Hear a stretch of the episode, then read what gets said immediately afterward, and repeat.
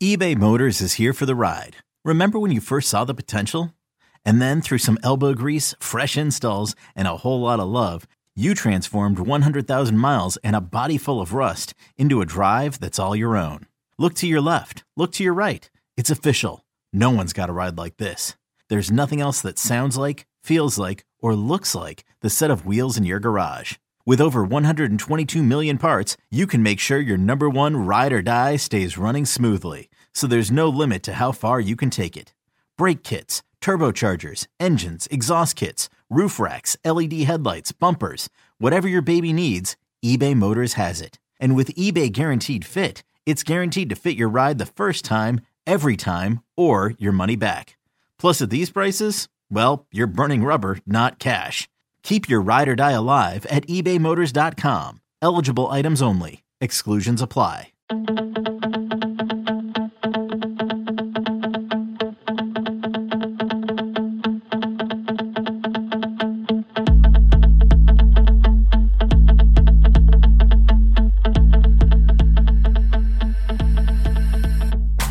Welcome back to the Swamp 24 7 podcast. I'm Thomas Goldkamp, and Blake Alderman is here with me today. Blake, I'm not going to lie, I've been listening to a, uh, a couple other podcasts this week, specifically our Tennessee guys. Um, so I feel like I, am a whole new person. I've got some some new ideas on how to keep this a little more conversational. Uh, but we're back, and uh, Florida, obviously, there's a lot to talk about. I think uh, first and foremost on everybody's mind is the injury situation.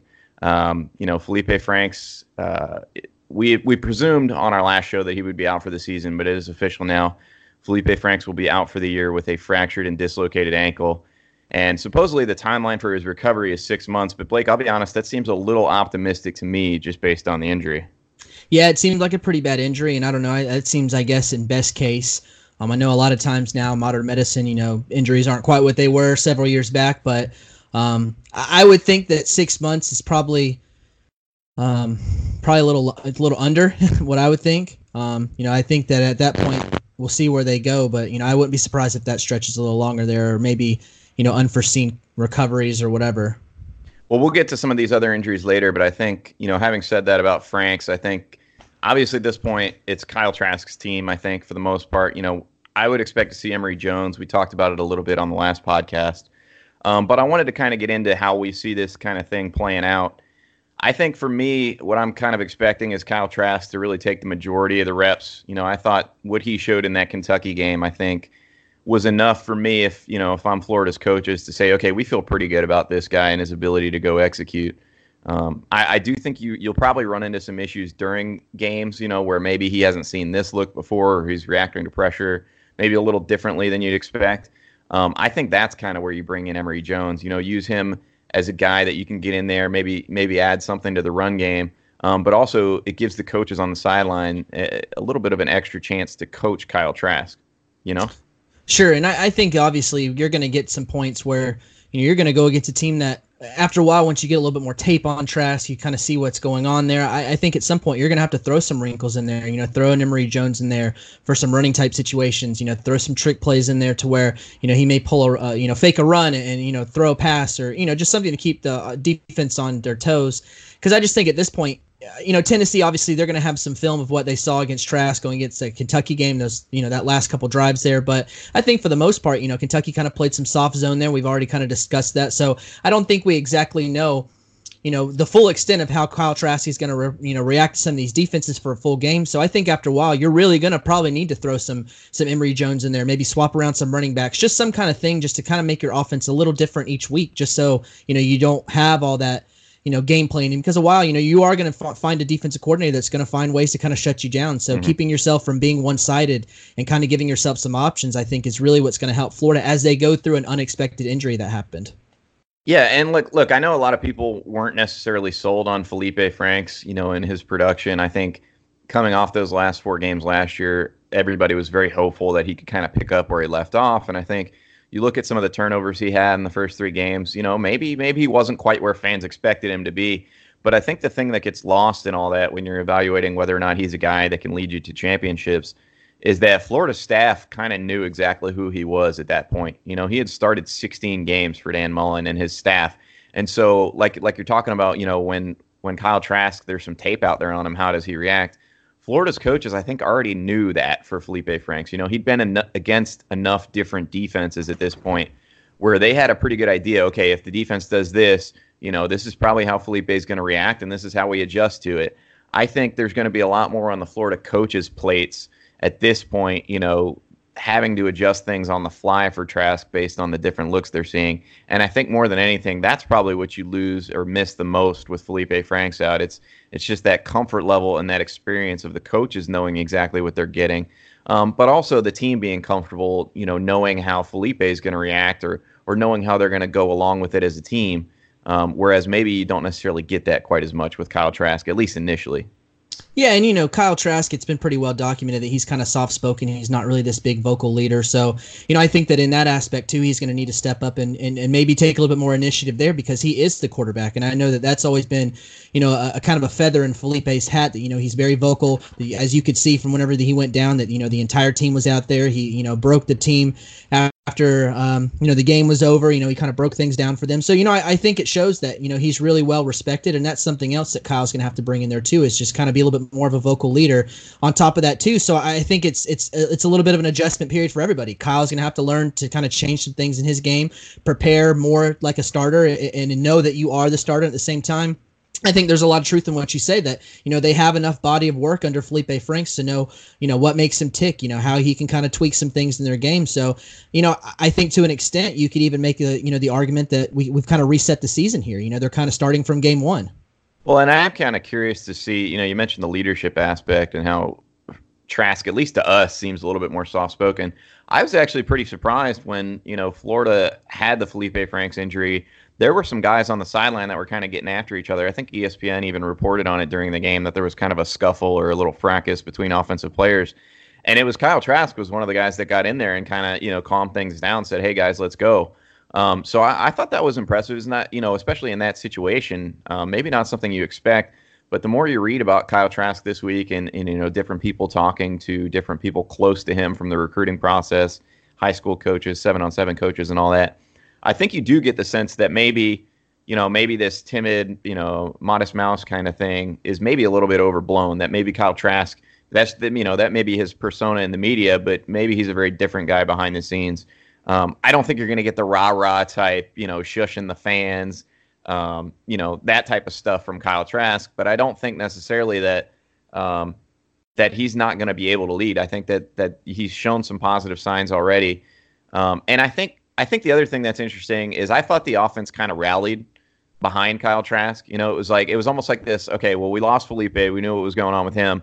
Um, it, it, almost seemed to me like the rest of the team kind of took it as okay. Well, Kyle's you know this is his first real big situation. We need to step up. Um, you know, part of it was Kentucky playing soft coverage, but I did think the O line protected a little bit better when Trask went in. So maybe they, you know, maybe the rest of the guys on offense look at this as an opportunity to say, hey, we need to step it up for this guy. You know, he can't, we can't we can't ask him to do everything. Whereas maybe there was a comfort level, I think, to some degree with Felipe being able to extend on his own and make plays, you know, make those winning plays when they needed them. I think, uh, you know, if you're Florida, you hope that your guys take that as almost a challenge and come out there and really kind of battle for Trask. So basically, someone needs to just twist his ankle and kind of give him that. Uh, there you, know, go, man. Trask popped up, man. He popped up looking like he was ready where's, to fight. I watched the replay. Where's Tennessee's Cash Daniel, man? Sign exactly. him into the game, and Florida's in good shape. But uh, yeah, Blake, let's get to some of these other injuries because I think you know Felipe is obviously the big one, but there's some other guys that could have a significant impact, particularly in this game. Um, the latest we've heard on C.J. Henderson and Jabari Zuniga, both of those guys are battling ankle injuries, is that they are most likely not going to play this week. I know Henderson in practice this week. Um, he's typically a guy that stays after you know at practice and is really working with some of the other guys. He wasn't really doing much after practice, which is very very unusual for him. Um, and then based just kind of based on what we've heard talking to people, I know Bob on the site has kind of reported that uh, it's unlikely for both of those guys to play. Blake, what kind of impact does that have on Florida's defense? You know, I think from watching the game, I thought you could really see the abs. Excuse me, the Kentucky game. I thought you could really see the absence of Jabari Zuniga on the defensive line. It just didn't really seem like they were getting the same kind of pressure that we've seen with him in there. I know Jonathan Greenard too. After the game, he had a boot on. He was slightly dinged up too. I, I believe he should be ready to go for this game this week. Mm-hmm. Um, but but you know, without Zuniga, I thought that Florida's defensive line did kind of take a step back, and they weren't getting that kind of pressure. Which you could also probably give a little bit of kudos to to Kentucky's offensive line because they were a pretty well unit as well. So you know, I guess going forward I have been more comfortable from what I've seen with Kaiir Elam stepping in for CJ Henderson or Chester Kimbrough in the back end as far as maybe someone trying to fill in on the defensive line. I thought that, you know, from the secondary pr- point of the game, I, I thought that Kaiir played fairly well for being a true freshman, whereas I thought there was a step back when Zuniga took, you know, wasn't in the game on the defensive line. Yeah, no, and I, I think particularly in a game like this, I, I, don't necessarily expect Tennessee's offensive line to be quite as good as Kentucky's. And they start um, two, two true freshmen as well. Yeah, so I mean, I think you'll be able to maybe get away with it a little more than you were last game. But I think you're right that you know Zuniga's a guy that they really count on. I think he's one of the top five players on the team. Um, you know, he's a guy that consistently can get edge pressure against the pass, but he's also extremely sound against the run. I will say, in Jeremiah to to Jeremiah Moon's credit, I think he's been much much better at that this year, yes. kind of setting in the edge against the run, and that's something he kind of struggled with before. Um, so you know, he's a guy that's going to have to step it up if Zuniga can't go. Um, I think Greenard obviously, he's going to have to have a big game. And I think this is the kind of yeah. I feel like every year against you know Tennessee, Florida has a guy that's going to like be capable of bringing up three to five sacks. And this one, to me, you know, Greenard has that written all over him for this game. Sure, and I think to some extent too. I think you need to see Zach Carter, who had a really good fall mm-hmm. camp. Who was really impressive in the spring? This is the time where I think you're going to see him counted on with Zuniga out, and this is where he really needs to kind of show that production. You know, he's put on a lot of size he, you know, there's no excuses for him not to have a successful game other than just you know going out not having one. Yeah, well, he hasn't gotten a ton of snaps, and I think part of that is because you know Zuniga does tend sure. to slide inside, to particularly on the pass rush. But uh, you know, with Zuniga not being there for those inside snaps, I do think you'll see him a little bit more. You know, Florida's interior guys, I thought against Kentucky got pushed back a little bit. You know, I thought Shuler did a pretty good job. Um, but Kyree Campbell, that's an area he still needs to get a little bit better, taking on double teams and not giving up ground. And I think when you look at Zach Carter physically, I'm, I'm glad you brought him up because he's a guy that really has to take that next step. Um, but some of the other injuries, you know, obviously Felipe Frank's out for the year. Kadarius Toney most likely going to miss this. Well, he's going to miss this one. He's out with a shoulder injury. Um, so you're talking about, I mean, that's four starters for Florida, and I think the concern is, you know, depth overall. You know, these are SEC games. You never know who's going to go down.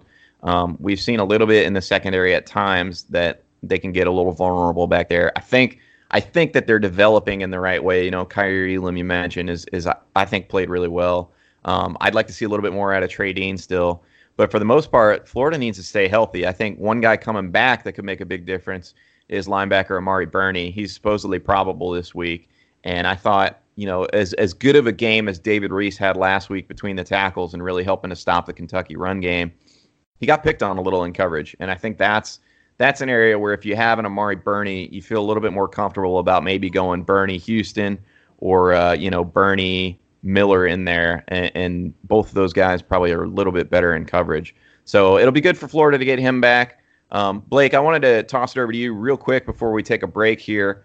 Go ahead and give us the latest on recruiting, and um, you know if there's any visitors in town that we should be keeping an eye on this weekend. Thomas, I have a first since I've been covering recruiting this weekend. And I know it's kind of strange now, but I actually have my first prospect from Australia that is making his way to uh, Florida this weekend for an official visit in punter Jeremy Crawshaw. Is he is he super inked up? No, actually, he's not. From the okay. pictures, from the pictures that I've seen him, he is. Uh, if you're thinking of uh, Australian punter as in Miami's guy, absolutely yeah, not. Not Miami uh, guy. Okay. You're, thinking a little smaller. Um, compared to that. But yeah, it's my first uh, first Australian punter um, that'll be making his way for a visit. He's part of Pro Kick Australia.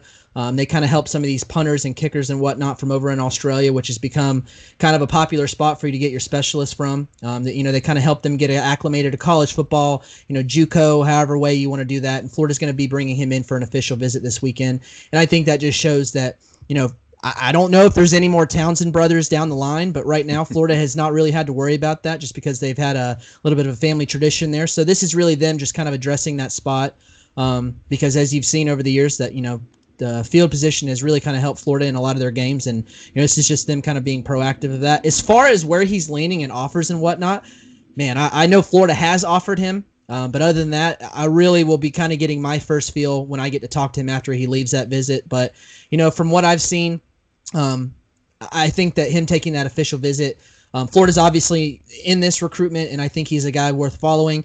Um, kind of the fallout there, and I'll, obviously have a little bit more on that after this weekend of you know maybe future visits, a timeline of whatnot. Those are kind of the unknowns for me. Um, but other than that, you know, Florida's going to have you know uh, pretty much a lot of their commitments um, on campus this weekend, which they've done a pretty good job of that. I think the one guy that jumps out as far as the commit list is four-star defensive end Antwaun Powell out of Virginia. He will be making his first visit to Florida since that official visit of the summer, and he uh, committed. I believe it was in June or July um, when he made that commitment. So this is a big chance to get them back, him back on campus. Um, you always kind of wonder when you use those early official visits if you're going to be able to get a guy back on campus out of state for an unofficial. Um, and he'll obviously be there and he'll get to spend the weekend and whatnot and, and kind of, you know, just get another feel. He hasn't visited the other schools. Um, I'll have an update if that's a plan of his. From the as far as I know, there isn't a plan of that.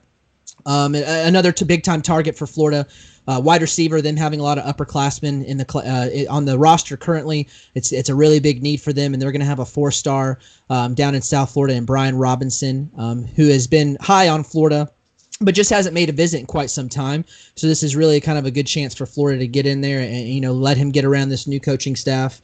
Um, from where things stand now, Florida State has been the leader in his recruitment for a while. But I think at this point, we're seeing Florida State season kind of getting a little bit foggy again. Not really any answers there. So I think you're kind of starting to see a team like Florida that is kind of coming off a bigger season last year um, and currently sitting at three and zero. Oh. I think you're going to see him start to look harder at Florida. Penn State is another school that I think is trying to get some push in there. And as far as 2021 guys. Um, Travante Rucker, four star out of uh, Ocala uh, Vanguard, a former commit, and Bryce Langston, same thing, same school. Um, they'll be back on campus again. I believe this is their second time on campus. If not their first, it's their second um, on campus for uh, for a game. So I really like where Florida sits with those guys. They don't seem to be in a rush to make a commitment. Um, again, a couple other 2021 guys. James Blackstrain, a wide receiver from down in South, uh, excuse me, out in the uh, like Melbourne area. Um, same high school as uh, uh, who was it? Um, I can't remember who it was, but a former F- Florida player went to his school as well. Um, so yeah, Florida really really sits well in there. Another defensive end, Keanu Koht, um, really likes Florida. Florida's going to have a 2021 Miami commit and Savion Collins, who has visited a couple times on campus. Um, so yeah, I think the 2021 list is looking a little bit solid compared to the 2020. But you also are dealing with some guys dealing with homecoming. You have ACT this weekend. Obviously, it's mm-hmm. a noon game against Kentucky, which is one and two. So I think uh, a lot of that kind of has to do with it hurts you getting some of these guys on campus. But for the most part, I think Florida is going to have some really impressive 2021 guys on campus. Marcus Maye, that's that's your guy. I didn't Marcus want to interrupt May, you. Was, you're, you're no, I was in the zone, man. That's your Melbourne guy. Yeah, yeah, exactly. That's who it was. Marcus Maye went to the same school, and, and I think that Florida probably does lead for Blackstrain right now. But overall, he doesn't look like he's on fire. But I would say Florida is probably the team to beat there, and he, he's a freak, man. He, he's a big, big wide receiver, six three. Um, he's got some size, some speed, and that's kind of the guys that Florida likes to recruit at wide receiver. So I would say keep an eye on him. I don't think he pops this weekend, but I do think that Florida is probably in the driver's seat. Awesome. So a lot of big visitors on campus this weekend, and uh, obviously Tennessee will bringing will be bringing 70 of their own, and we're about to break down that matchup on the other side of this commercial break. This episode is brought to you by Progressive Insurance. Whether you love true crime or comedy, celebrity interviews or news, you call the shots on what's in your podcast queue. And guess what? Now you can call them on your auto insurance too with the Name Your Price tool from Progressive. It works just the way it sounds. You tell Progressive how much you want to pay for car insurance, and they'll show you coverage options that fit your budget. Get your quote today at progressive.com to join the over 28 million drivers who trust Progressive. Progressive Casualty Insurance Company and Affiliates. Price and coverage match limited by state law. Introducing the Two Way V4, where groundbreaking fuel cell technology meets fresh foam cushioning for the ultimate performance. With Fuel Cell, each step feels explosive, delivering unparalleled energy return. Paired with fresh foam, experience maximum comfort throughout the game. Its lightweight textile upper offers support and breathability without sacrificing agility. Whether you're hitting the clutch shot or locking down the opposition, the Two Way V4 gives you the tools to play at a high level. Learn more and purchase the Two Way for yourself at NewBalance.com.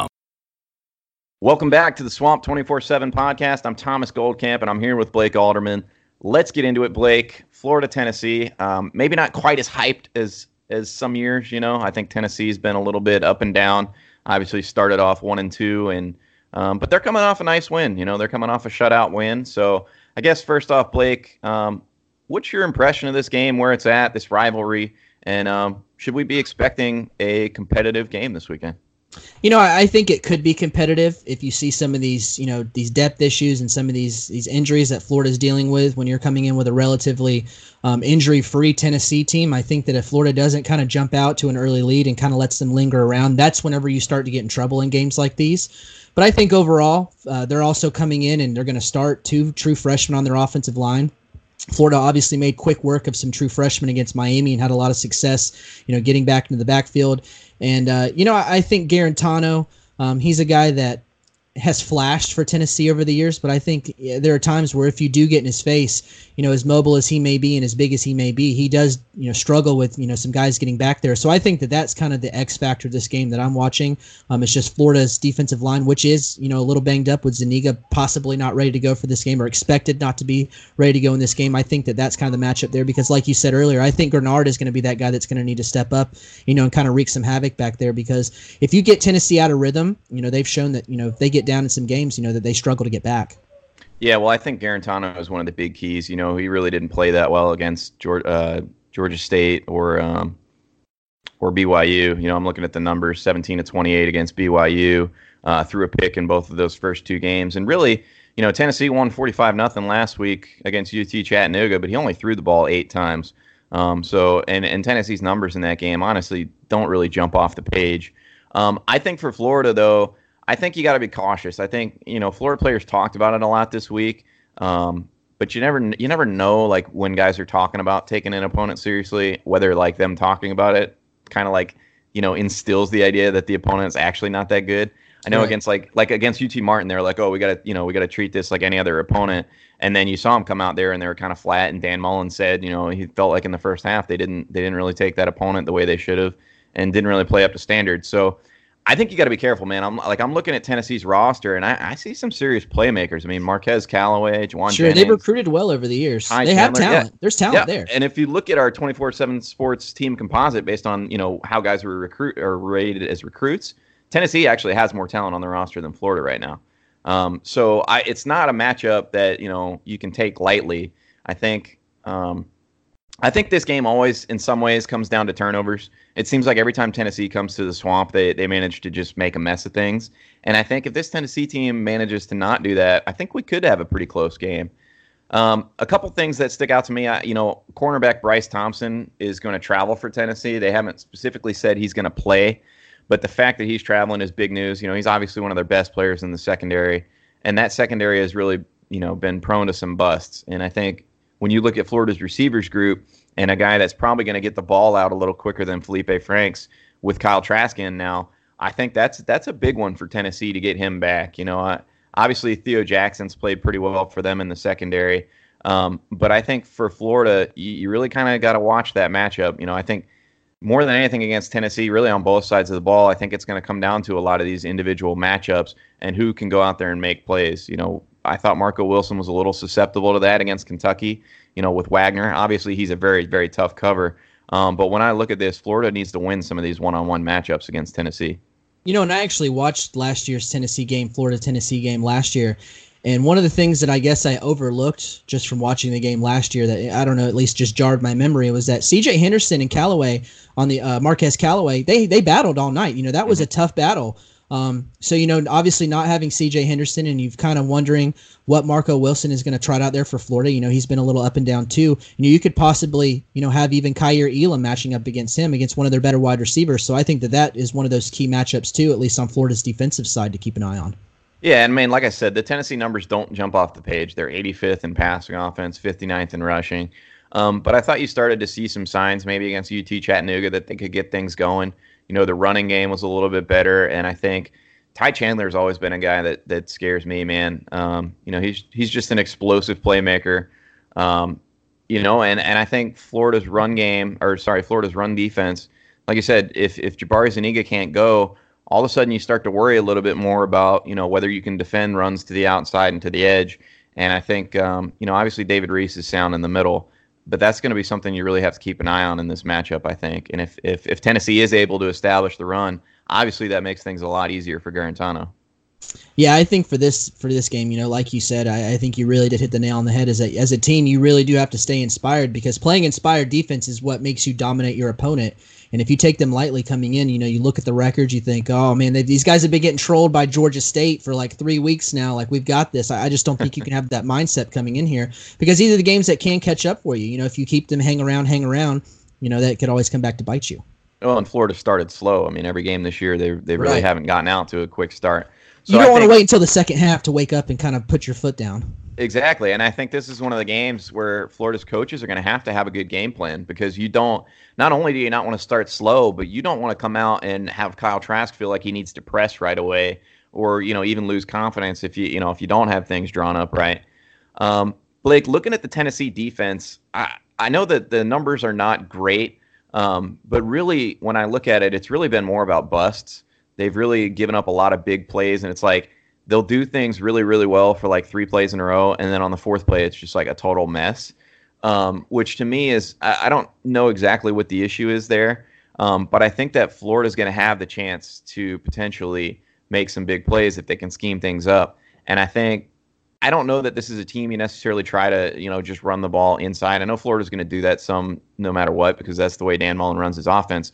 But when you look at what Tennessee struggled with in the first two games, I really think option. You know, if, if Florida can run the zone read, that speed option. Um, I, I, think Tennessee really struggles with that, and they're. I think that's down to assignment football, where Tennessee kind of struggles with that. So I'd like to see Florida, you know, get that involved in the game pretty early, and if that means you get Emory Jones in there, then so be it. Um, but I, I, think that's one way you, you probably take advantage of Tennessee. Yeah, absolutely. You know, I just don't know that we can really count on Florida's run game at this point. Mm-hmm. Um, you know, obviously being at home, you know, they, I, I do agree with you in that, you know, that late in the Kentucky game, that offensive line really did kind of get to play a little bit better and did start to get some push um, and, and gave Trask some time there. So I think you're going to really need to, this offensive line is really going to need to be awake for this game.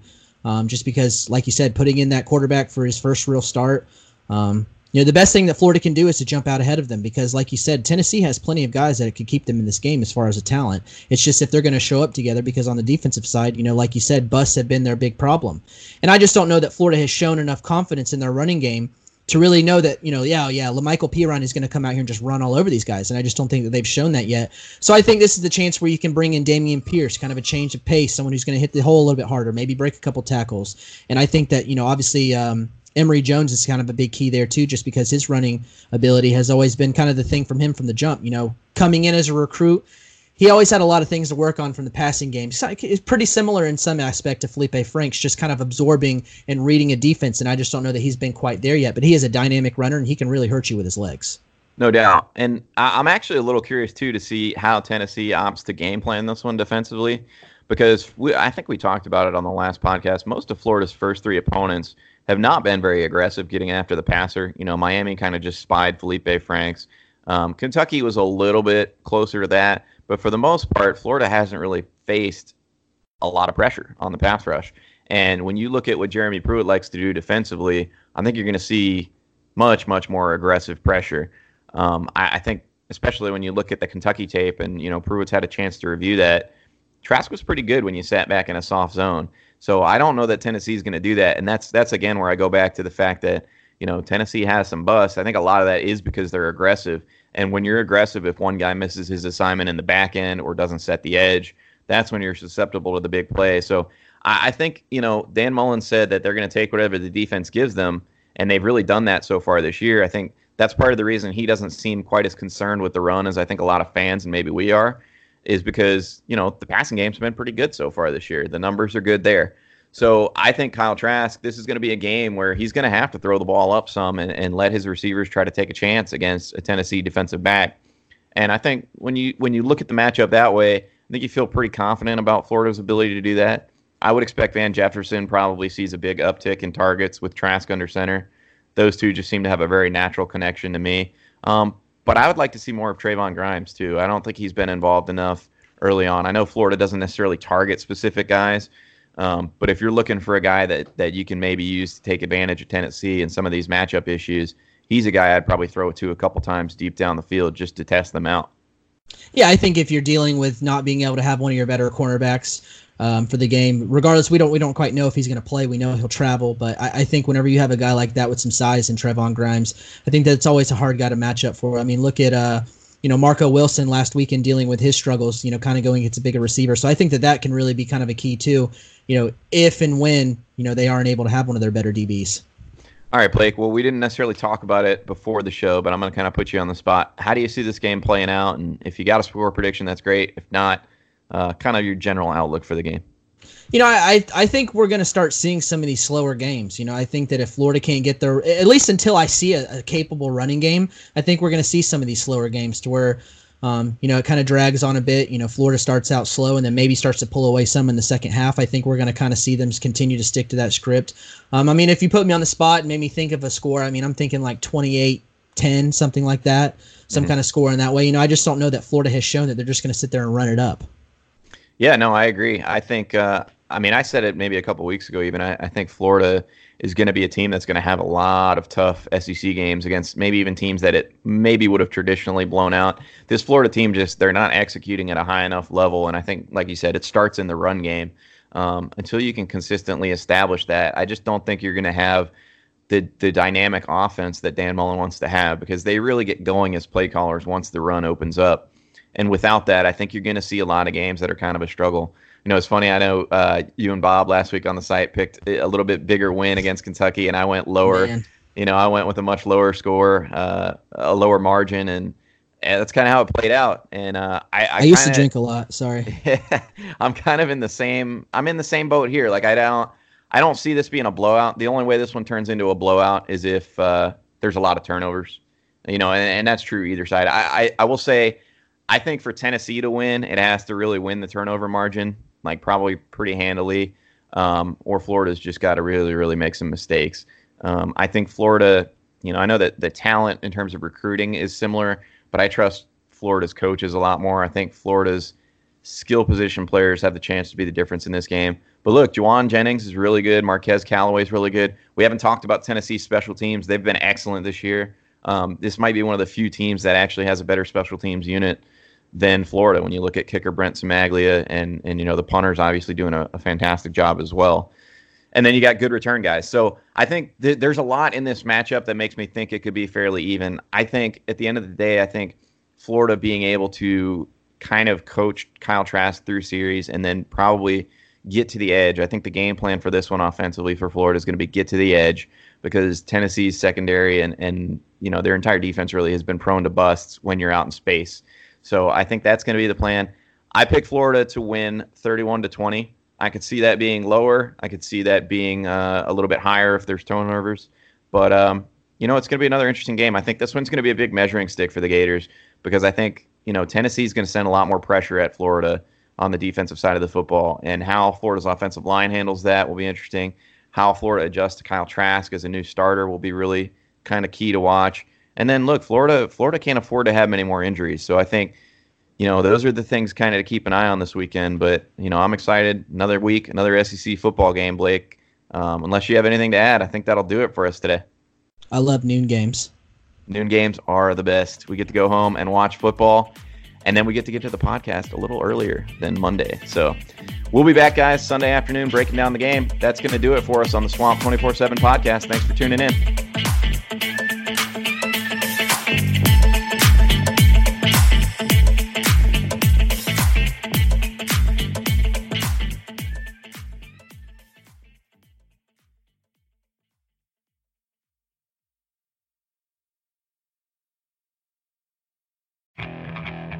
Okay, picture this.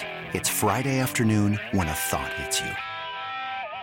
I can waste another weekend doing the same old whatever, or I can conquer it. I can hop into my all new Hyundai Santa Fe and hit the road.